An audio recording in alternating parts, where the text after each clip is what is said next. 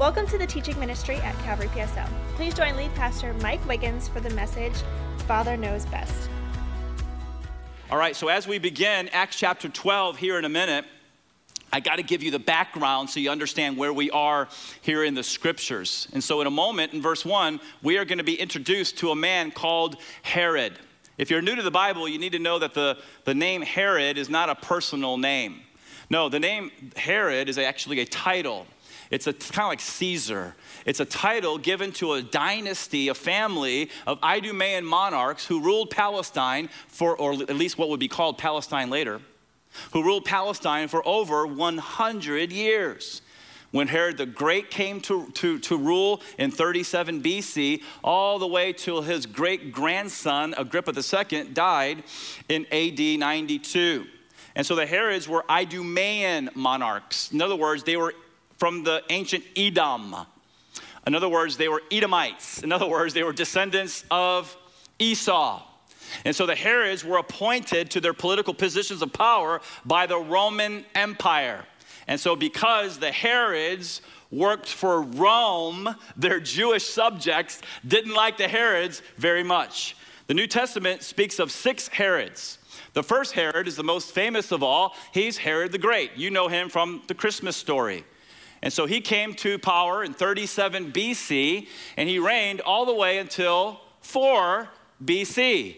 He, of course, is the one who murdered all the male infants, actually toddlers too, up to two years old, in Bethlehem in an attempt to destroy the baby Jesus. Did you notice, by the way, that Jesus must have been born before 4 BC? You understand that?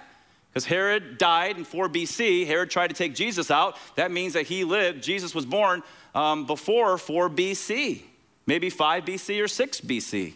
And so Herod the Great was a ruthless ruler, but he was also a great builder. And if you go with us to Israel, we'll take you to the Temple Mount in Mount Moriah, the old city of Jerusalem. And, and I hope we get permission. We usually do. We'll, we'll, we'll take you up to the Temple Mount. You'll see how Herod the Great, this guy, built a giant box on the top of the mountain. It's massive. And of course, he's the one who gave a facelift to the Jewish temple, which was destroyed in AD 70. Of course, now the Dome of the Rock being on the Temple Mount. He's the one who built Masada. If you go with us to Israel, we'll take you in the sky cart up to Masada. And I love watching our first timers, their eyes pop out of their head and their jaws drop open as they see this amazing fortress that Herod the Great built in order to protect himself in case he was ever being uh, attacked by the enemy, and of course, other palaces as well. Now, when Herod the Great died, his kingdom was divided to his three sons, Archelaus, Antipas, and Philip. So Herod the Great dies in 4 BC. He gives his kingdom to his sons. He gives his uh, half of his kingdom to his son Archelaus. We'll call him Archie, okay? And so you, if you notice on the map, there's a white beige area, but then there's a darker tan area that has Idumea, Judea, uh, Judea, and Samaria. And so if you see the darker tan area, say amen. Okay, that's what he gave Archie, Ar- Archelaus. Herod Archelaus ruled over half of the kingdom, Judea, Idumea, and Samaria. And so after, um, um, um, well, before Herod the Great died, he's trying to take out Jesus. Joseph is warned in a dream take the baby Jesus to Egypt. Do You guys remember this from the Christmas story? And so Joseph, Mary, and Jesus flee to Egypt. Herod the Great dies. And then an angel appears to Joseph in a dream and says, Take Jesus back to Israel. Joseph is doing that. He's taken the toddler Jesus back to Israel, but then he's warned in another dream that Archelaus, the tan, has taken over Judea in his father's place. He's just as ruthless as Herod the Great. And so Joseph does not take Jesus back to Bethlehem. Do you guys remember where he took Jesus? He took him to Nazareth, to Galilee, and he raised Jesus in Nazareth. And so that's Archelaus. The second son, Antipas, you guys know him, he's more familiar to you. He's the one that beheaded John the Baptist. And his territory was Galilee and Perea. And so if you see the orange areas of Galilee and Perea, please say amen. And so that's a quarter of the kingdom. That's Herod Antipas, and Jesus called him that fox, Herod. And then the third son, his name was Philip, and he was given another fourth of the kingdom, north and east of the Sea of Galilee. So if you see the purple area, north and east of the Sea of Galilee, please say amen. That's where Philip is. And Philip is uh, ruling over a lot of Greeks and Syrians up there. And he's famous because of who he married. He married Salome, the girl who danced before Herod Antipas and asked for the head of John the Baptist on a platter. And so that's Philip and Salome. They're up there in the northeast area, the purple area. Later in history, two more Herods come on the scene. Today, in chapter 12 of Acts, we're going to study one of um, them. He is Herod Agrippa the First. He's a murderer. The next Herod who comes on the scene is um, the great grandson of Herod the Great. He is Herod, Herod Agrippa II. That's going to be in Acts 25. This guy hung out with his sister, Bernice. And the rumor is that his sister and he were lovers. He actually was in an incestuous relationship with his sister, Bernice. Everybody say, ew, that's gross. Okay? And so the Herods. The Herods. Ruthless, murdering, power hungry, immoral men. Have you noticed that nobody, I know it's a title, have you noticed that nobody names their son Herod? There's lots of Peters and James and John and Pauls, the good guys in the New Testament. There's no Herods. There's a reason for that, because these guys were bad, bad people. All right, so we pick it up today in Acts chapter 12, verse 1. If you're looking at that verse, please say amen. And as I keep encouraging you guys, come on, man, let's follow along in our Bibles. Let's engage our minds and hearts with God's word. It says, About the time Herod the king laid, look at this, violent hands on some who belonged to the what? The church. Everybody, look at me. We have no idea how these Christians lived 2,000 years ago. I mean, imagine right now if the back doors kicked in, here comes the government, and they lay violent hands on all you guys. That's how these people, these Christians lived. And so Herod Agrippa the first lays violent hands on the church members. Verse 2 he killed James, the brother of John, with the sword. That means he beheaded him. Verse 3 and when he saw that it pleased the Jews, okay, these are the religious leaders, the Sanhedrin, those Christ rejecting Jews, not the Jews that follow Jesus. And when he saw that it pleased the Jews, he proceeded to arrest Peter also. And this was during the days of unleavened bread. And so here in verse 1, we're introduced to Herod Agrippa I. He ruled from AD 37 just until he died. We're going to read about that later in the message in AD 44. As I mentioned, he's Herod the Great's grandson, and he murdered James, the brother of John. This Herod, Agrippa I, he was very powerful. Not only was he given the northern part of Palestine in 37 AD, but in 41 AD, Caesar also gave him the ability to rule over Judea and Samaria. Now, what race of people live in Judea? You tell me. The Jews. The Jews. And so it's all about politics. And so this guy is like, well, how can I please my subjects in my realm? How can I please the Jews? How can I please the Sanhedrin? And so I know, he thinks, I'll persecute the group that the Sanhedrin hates the most. Well, who's that? Christians like you and I. And so what does James, what, what does Herod Agrippa first do? He goes in, he grabs, his soldiers grab James, and they take off his head. And so that's the way he pleases the Jewish religious leaders in that day. Just like Uncle Antipas, Herod Antipas, beheaded John the Baptist in the Gospels, so Agrippa the first beheads James in the book of Acts. But here's what I love about James. Let's apply this to our lives. James knew that being a disciple would be easy. Is that the word there? Please tell me the word. Hard. Okay? Know what you're signing up for here. James knew that being a disciple of Jesus would be hard, but he chose to follow Christ anyway, even though it cost him his life. Now, how did he know that following Jesus would be hard? Well, here's how because Jesus told him back in the Gospels. You see, the mother of James and John one day came up to Jesus and she knelt down before the Lord. And she said, Lord, grant that when you come into your kingdom, my two sons here, James and John, can sit one on your right hand and the other on your left. And Jesus looked down at this woman and said, You don't know what you're asking for. And then he turns his attention to James and John. They're young, they're green. And he says, Are you guys able to drink the cup that I'm about to drink? And they're young and they say, We're able. And he says to them, You will drink my cup. But as far as who's going to sit on my right or left hand in my kingdom, that's the Father's decision, not mine. What did Jesus mean when he said to the boys, You will drink my cup? What kind of cup? Listen, the cup of suffering.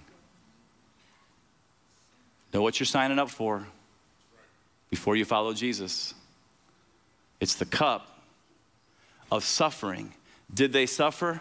Oh, yeah. Here in Acts 12, James becomes the first apostle to be martyred for Christ. Not the first martyr, that honor goes to Stephen. This is the first of the 12 original apostles who's martyred. And then his little brother, John, I'm assuming it's his little brother, but his little brother, John, in Revelation chapter 1, he gets shipped to the island of Patmos. You guys would love Patmos today. You, you know, if you could afford it, you'd probably go to vacation in Patmos. But back in the first century, it was a Roman penal colony. It's horrible and they arrested John and they sent him to Patmos, the island. And according to reliable sources, John had to live in a cave at night. And then he had to work the mines, hard labor. As an old man, he worked the mines as a prisoner of the Roman Empire. You see, James and John did drink the cup of suffering that Jesus had to drink. There's a lesson in all this, and it's summed up in the words of Jesus. If anyone would come out after me, let him deny himself and take up his cross daily and follow me. There's your true Christian message right there. Which, by the way, you'll rarely hear this on TV.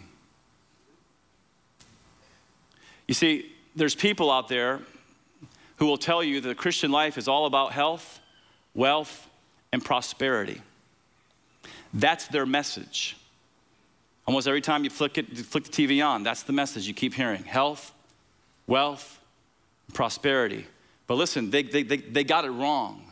The Christian life is actually about commitment and sacrifice and service and sometimes even suffering. Why? Because Jesus said, if anyone would come after me, know what you're signing up for. If anyone would come after me, let him deny himself, take up his cross daily, and follow me. Now, in our age today, there's lots of church growth schemes, there's marketing tools. You know, lots of people are into church growth and they try to get you to buy their book. And if some of those people were honest, they would say, you know, Pastor, be careful about emphasizing verses like that because verses like that really aren't the best marketing scheme to grow your church. And I would say, well, that depends. That depends on whether or not you want to grow your church with real Christians or fake believers. What's a fake believer? A fake believer is somebody who uses Jesus as a means to an end.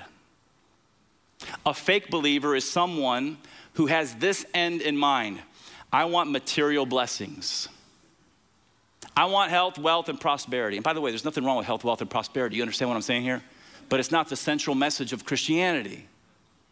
And so I want health, wealth, and prosperity. I want material blessings. That's my end. And I'm going to use Jesus as a means to my ends. But here's what happens so many, many times in these people's lives I've seen it with my own eyes is that the first time suffering and difficulty and heartache and trouble comes into their life, they're like, hasta la vega, I'm out of here. I didn't sign up for this.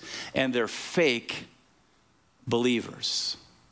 What's a true believer? A true believer is someone who will deny themselves. What does that mean? That means that every single day they understand that this is warfare and I've got a selfish sin nature inside of me that wants to pull me into this thinking that the world revolves around me, myself, and I.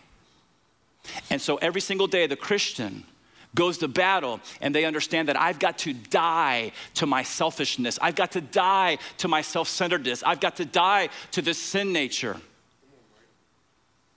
This is truth. Know what you're signing up for. You're either in or you're out, okay? And so they deny themselves, that sin nature, and they learn to walk in the Spirit. They learn to allow the Spirit of God to change them from the inside out. And what does the Spirit of God do in a, in a process called sanctification? He changes them, He makes them altruistic. That means selfless. And you don't, you don't get this overnight. Sanctification is a lifelong process. But listen, when you deny yourself, the Spirit, you surrender your will to the will of the Holy Spirit, He begins to change you more like Jesus, and you become more altruistic and selfless in your life. And it's not always about bless me, bless me, bless me, but it's about how can I be a blessing to other people? How can I care for other people? I am so, yeah, we can thank God right now.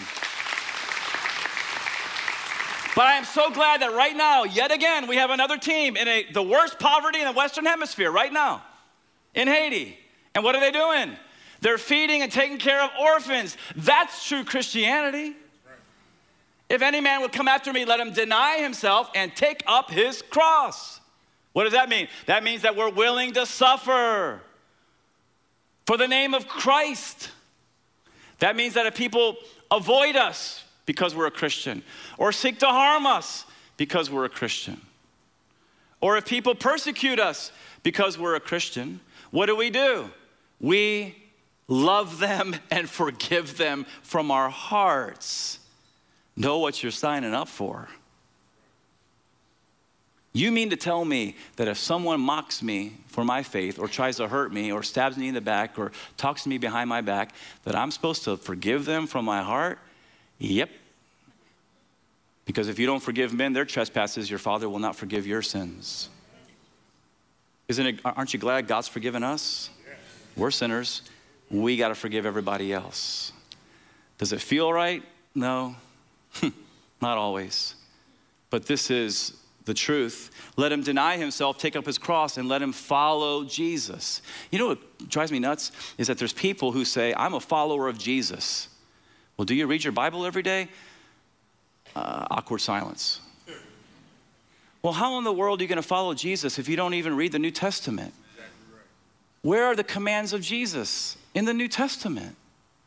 And so, how can you know the commands of Jesus? How can you follow Jesus, learn and live out his commands if you're not even cracking the book and immersing yourself in the New Testament? Don't fool yourself. You're not a follower of Jesus.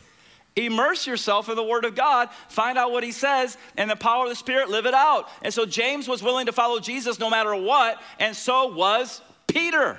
Look at what Jesus said to Peter in John chapter 21. He said, Pete, truly, truly, I say to you, when you were young, everybody say young, you used to dress yourself and walk wherever you wanted.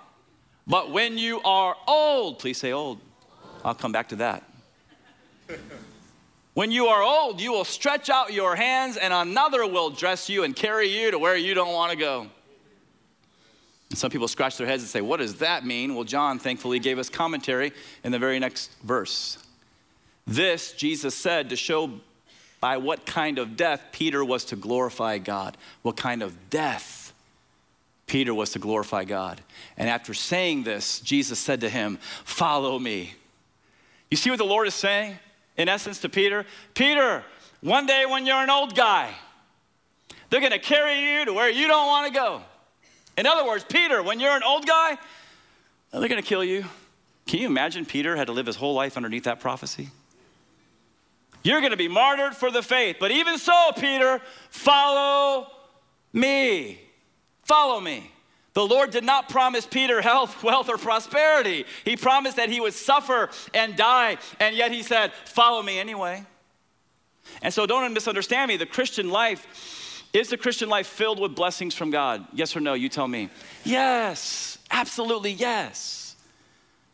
But the Christian life is also marked by suffering, and you can't accept one without accepting the other. And so in verse 2, we see that Herod Agrippa I killed James, the brother of John, with the sword. And when he saw that it pleased the Jews, he proceeded to arrest Peter also. And this was during the seven day feast of unleavened bread, verse 4. And when he had seized Peter, he put him in prison, delivering him over to four squads of soldiers to guard him. Wow. Herod must be paranoid that Peter's going to escape. Maybe someone told him what happened back in Acts chapter 5. And so he delivered him over to four squads of soldiers to guard him, intending that after the Passover, to bring him out to the people.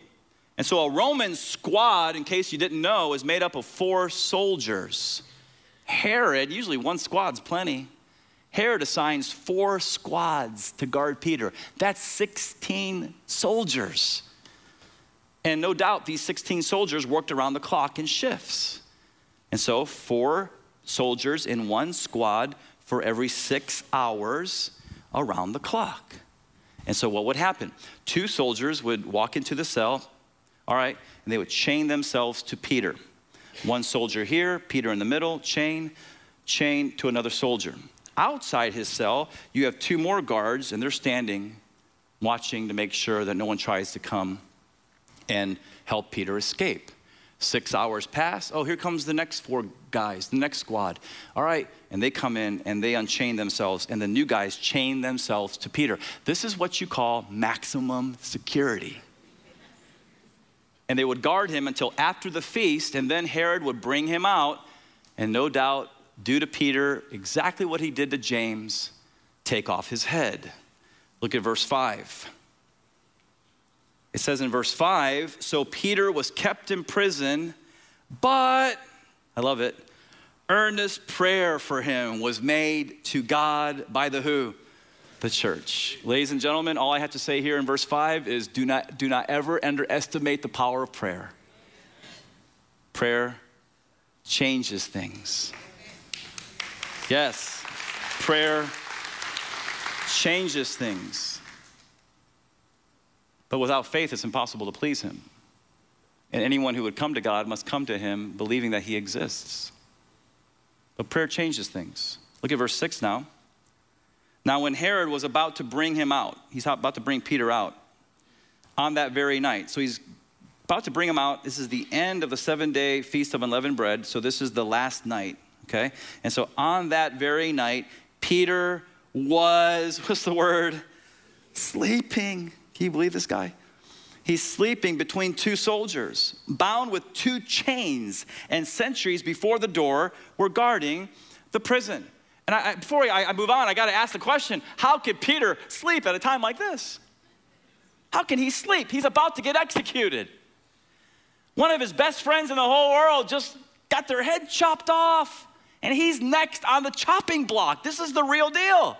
And not only that, he's chained between two big burly Roman soldiers. You would think he'd be filled with anxiety. You would think his eyes would be like saucers right now. But, but he's sleeping, and he's, as we're going to see in a minute, in a very deep sleep. And so, how was Peter able to sleep? There's actually two reasons. Number one, real quick, is because the church was praying for him. Hey, if you're having trouble sleeping, humble yourself, be vulnerable. Go to someone and say, who's a Christian, and say, hey, I'm having problems sleeping. Will you pray for me? You see, Christianity means that we have to swallow our pride and be real about our shortcomings and weaknesses in order to get prayer because it's not about how big and bad we are, it's about how awesome God is. Amen. Peter had the church praying for him, but I want to camp out on this next reason. I believe that Peter was, was able to sleep because of what Jesus said to him earlier. Do you remember? Jesus said, When you are, please say the next word, old, you will stretch out your hands, and another will dress you and carry you to where you do not want to go. The Lord told Peter, Peter, when you're an old guy, you're going to be martyred for the faith. Where are we now in history? We're in Acts 12. This is AD 44. Peter is not an old guy. Peter's just a middle aged man. And so I personally believe that Peter knew I'm not going to get killed until I'm old. And so I don't know how this is going to happen, but God is going to spare my life. I'm just going to go to bed. he falls asleep. How's your sleep been lately? Are you filled with anxiety in the middle of the night, tossing and turning, thinking about that whatever situation? Do you know the scriptures have something to say about a good night's rest? In Psalm 4, David, who, by the way, had his fair share of troubles, he said, because he trusted the Lord so much, he said, In peace I will both lie down and sleep. For you alone, O Lord, make me dwell in safety. In Proverbs, we're promised that if we seek wisdom, here's the result. If you lie down, you will not be afraid. When you lie down, your sleep will be sweet. And then, my favorite, after talking about the vanity of working really hard, filled with anxiety, working hard is good, but the anxiety part's not. And so, after talking about the uh, vanity of working hard, filled with anxiety, he says, No, no, no, listen. For he gives his beloved sleep. Peter had a promise from the Lord. And he took the promise to the bank, and so he was able to sleep even in the midst of a difficult situation. I want to encourage you to meditate on the promises of God. Ladies and gentlemen, we got to cooperate with the Lord in the sanctification process. We can't just sit there and just have him do everything. So do some work. Meditate on the promises of God. One way you can do that is go to gotquestions.org. Yes, I am promoting the website again and type in what are the promises of God. And what happens is that you'll get a bunch of precious promises from the Lord, read through them, and then see which one, you know, jumps off the page at you and memorize that thing. Memorize it. Memorize it in your head, believe it in your heart, and recite it with your lips at two o'clock in the morning when you can't sleep because of whatever anxiety you're feeling.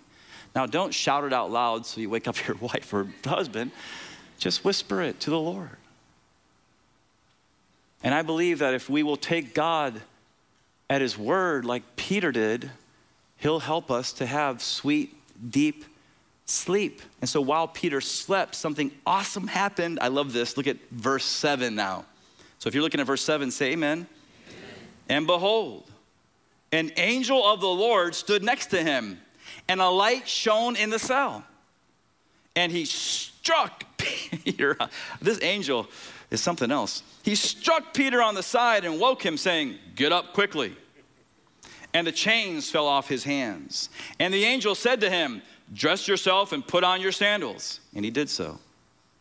And he said to him, Wrap your cloak around you and follow me. This guy's like no nonsense, business like angel here. Verse 9, and he went out and followed him he did not know what was being done by the angel was real, but thought he was seeing a vision. And when they had passed the first and second guard, they came to the iron gate leading them into the city, and it opened for them of its own accord. The power of God. And they went out and went along one street, and immediately the angel left him. Didn't even say goodbye. Verse 11 When Peter came to himself, he said, now I am sure that the Lord has sent his angel and rescued me from the hand of Herod and from all the Jewish, all that the Jewish people, again, Sanhedrin, religious leaders who rejected Christ. Because Peter was a Jew, okay? From all that the Jewish people were expecting. And so after his release, Peter thought, man, God is so good. He delivered me from Herod. But before we move on, I got to ask the question what about James? What about James? Why did God rescue Peter but not James? You see, both men loved the Lord. Both men devoted their lives to serve the Lord, and yet one was set free and the other was killed in the prime of his life. Now, be careful here because lots of Christians have lots of answers that are wrong. And some people would say, well, it's because, you know, James wasn't as spiritual as Peter. Or James must have sinned. Please do me a favor. Don't ever say that to anybody in this local church, this local fellowship. James must not have been spiritual enough. James must have done something wrong. He must have sinned. Or you hear this a lot in some circles. James didn't have enough faith like Peter did. And all of our human answers conjured up in our small little brains are all wrong. You see, here's the truth. If you're with me, say amen here. The truth is this God is very big and we are very small. He's always right and we're often wrong.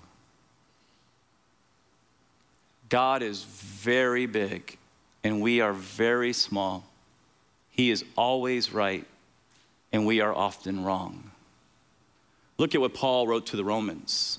Oh, the depth of the riches and wisdom and knowledge of God. How unsearchable are his judgments and how inscrutable his ways. For who has known the mind of the Lord, or who has been his counselor? You see, God's wisdom is so deep, like Atlantic Ocean deep.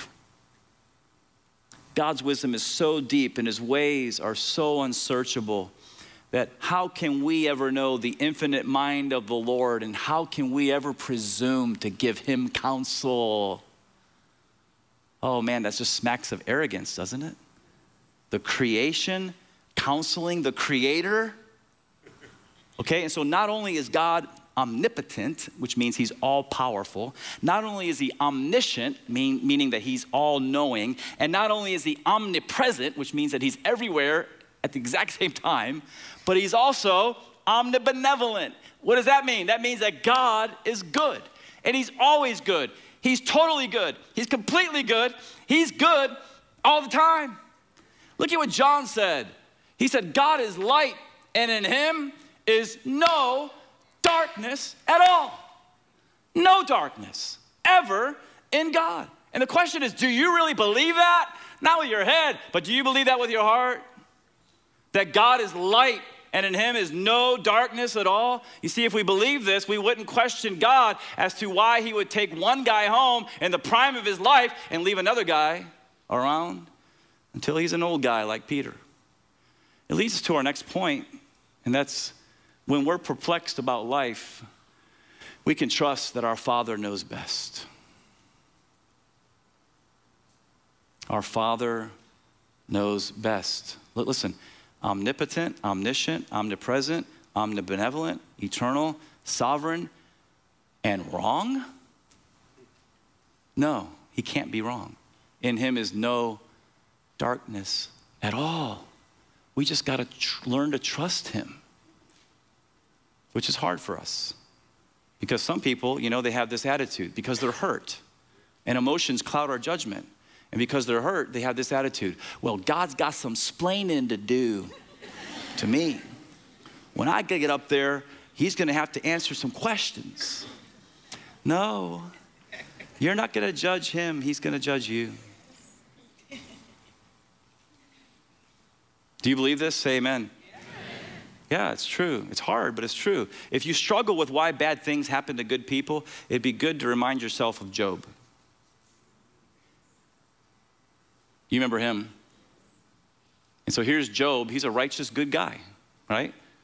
And all of a sudden, one day, the Sabean raiders come in and they kill his servants and they steal his oxen and his donkeys. And then on the same day, fire falls from the sky and burns up his shepherds and his sheep. And on the same day, more raiders come in, Chaldean raiders. They kill more of his servants and steal his camel. This is all his livelihood. But then, way worse than any livelihood, on the same day, a horrible storm comes and hits the house of Job's oldest son, and it collapses on his 10 kids.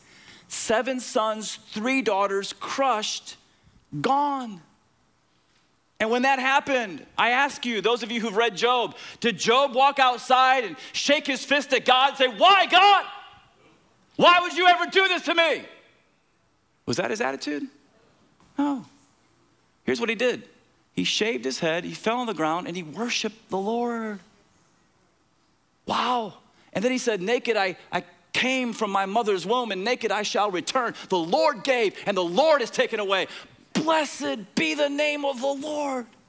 Father knows best. And in all this, Job did not sin. He didn't say, You got some splaining to do. No, he did not sin or charge God with any wrong. Job kept following the Lord no matter what happened, good or bad.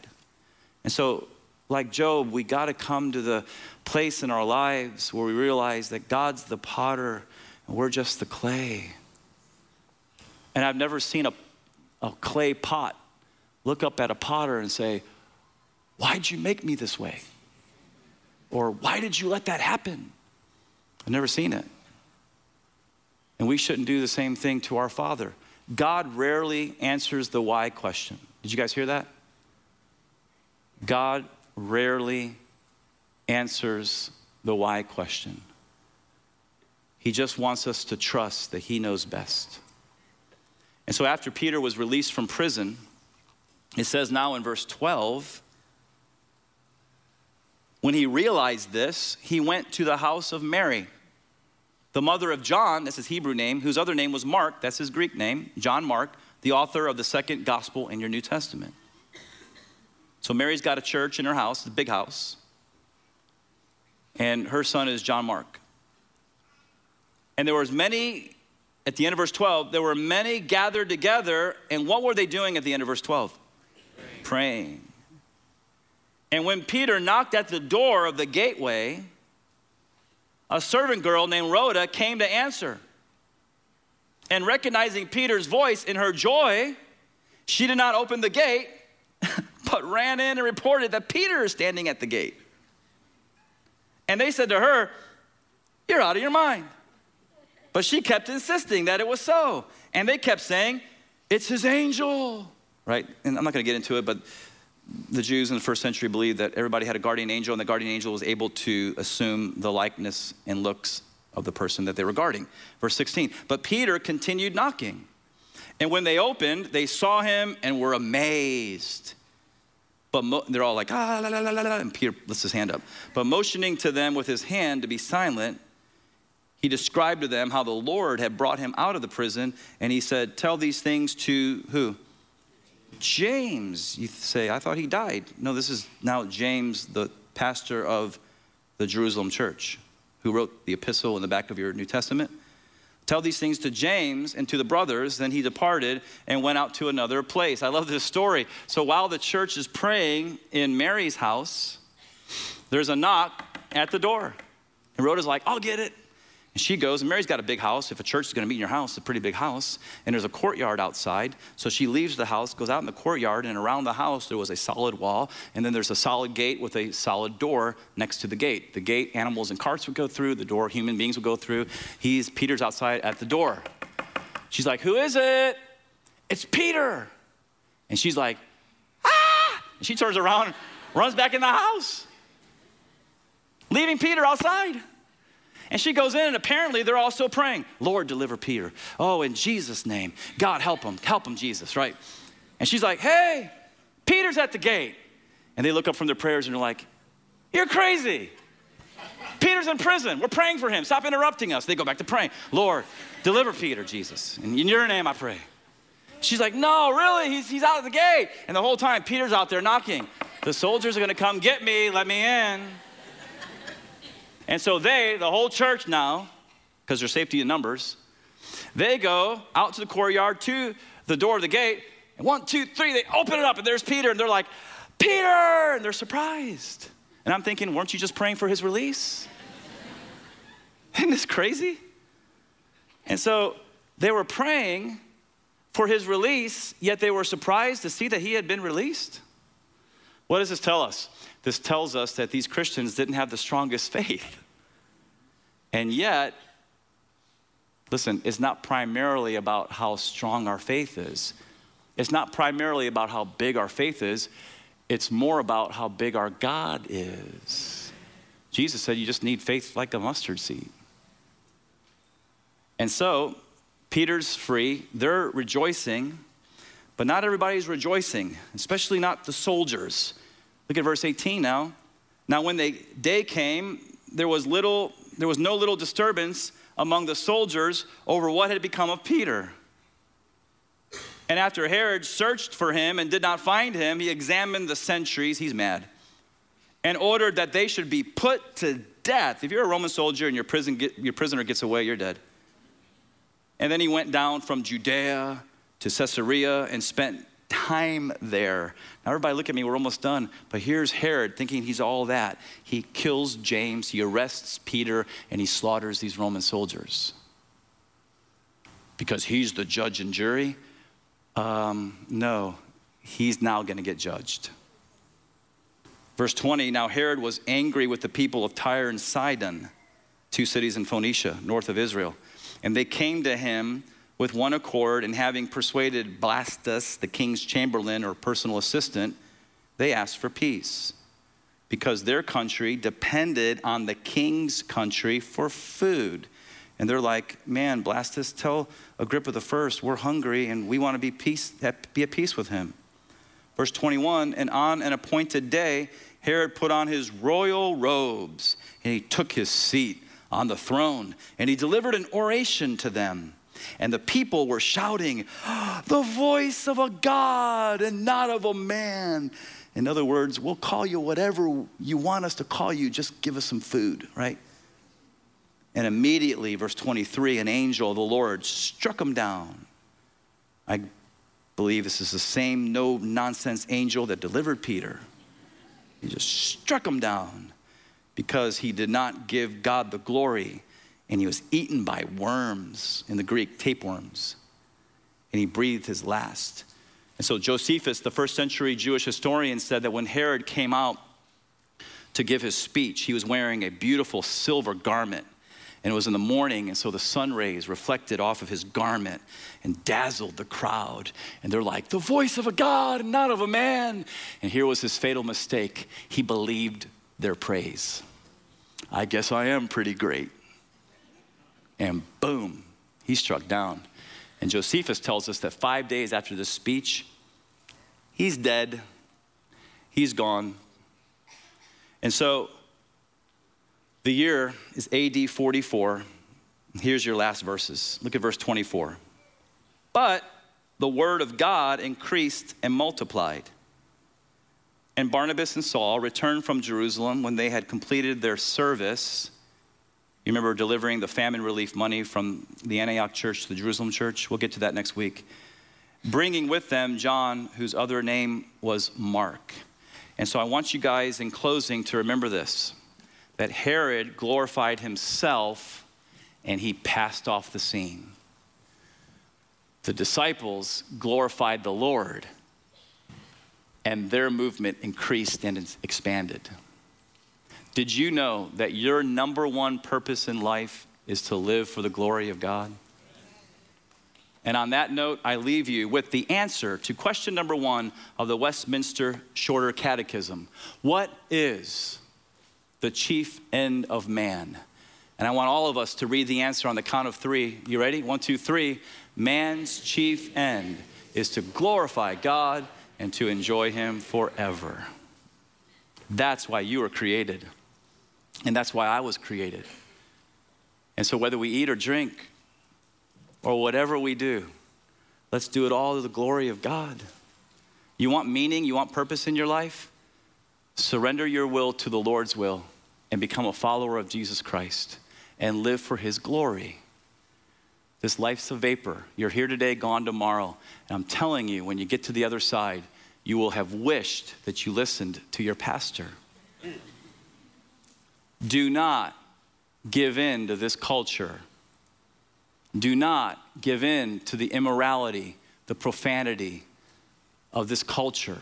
Listen, any dead fish can float downstream, but it takes a fish that is alive to swim upstream. We are called to be alive in Christ and to go against the grain and live for the glory of God. Amen? Amen. Amen. Amen.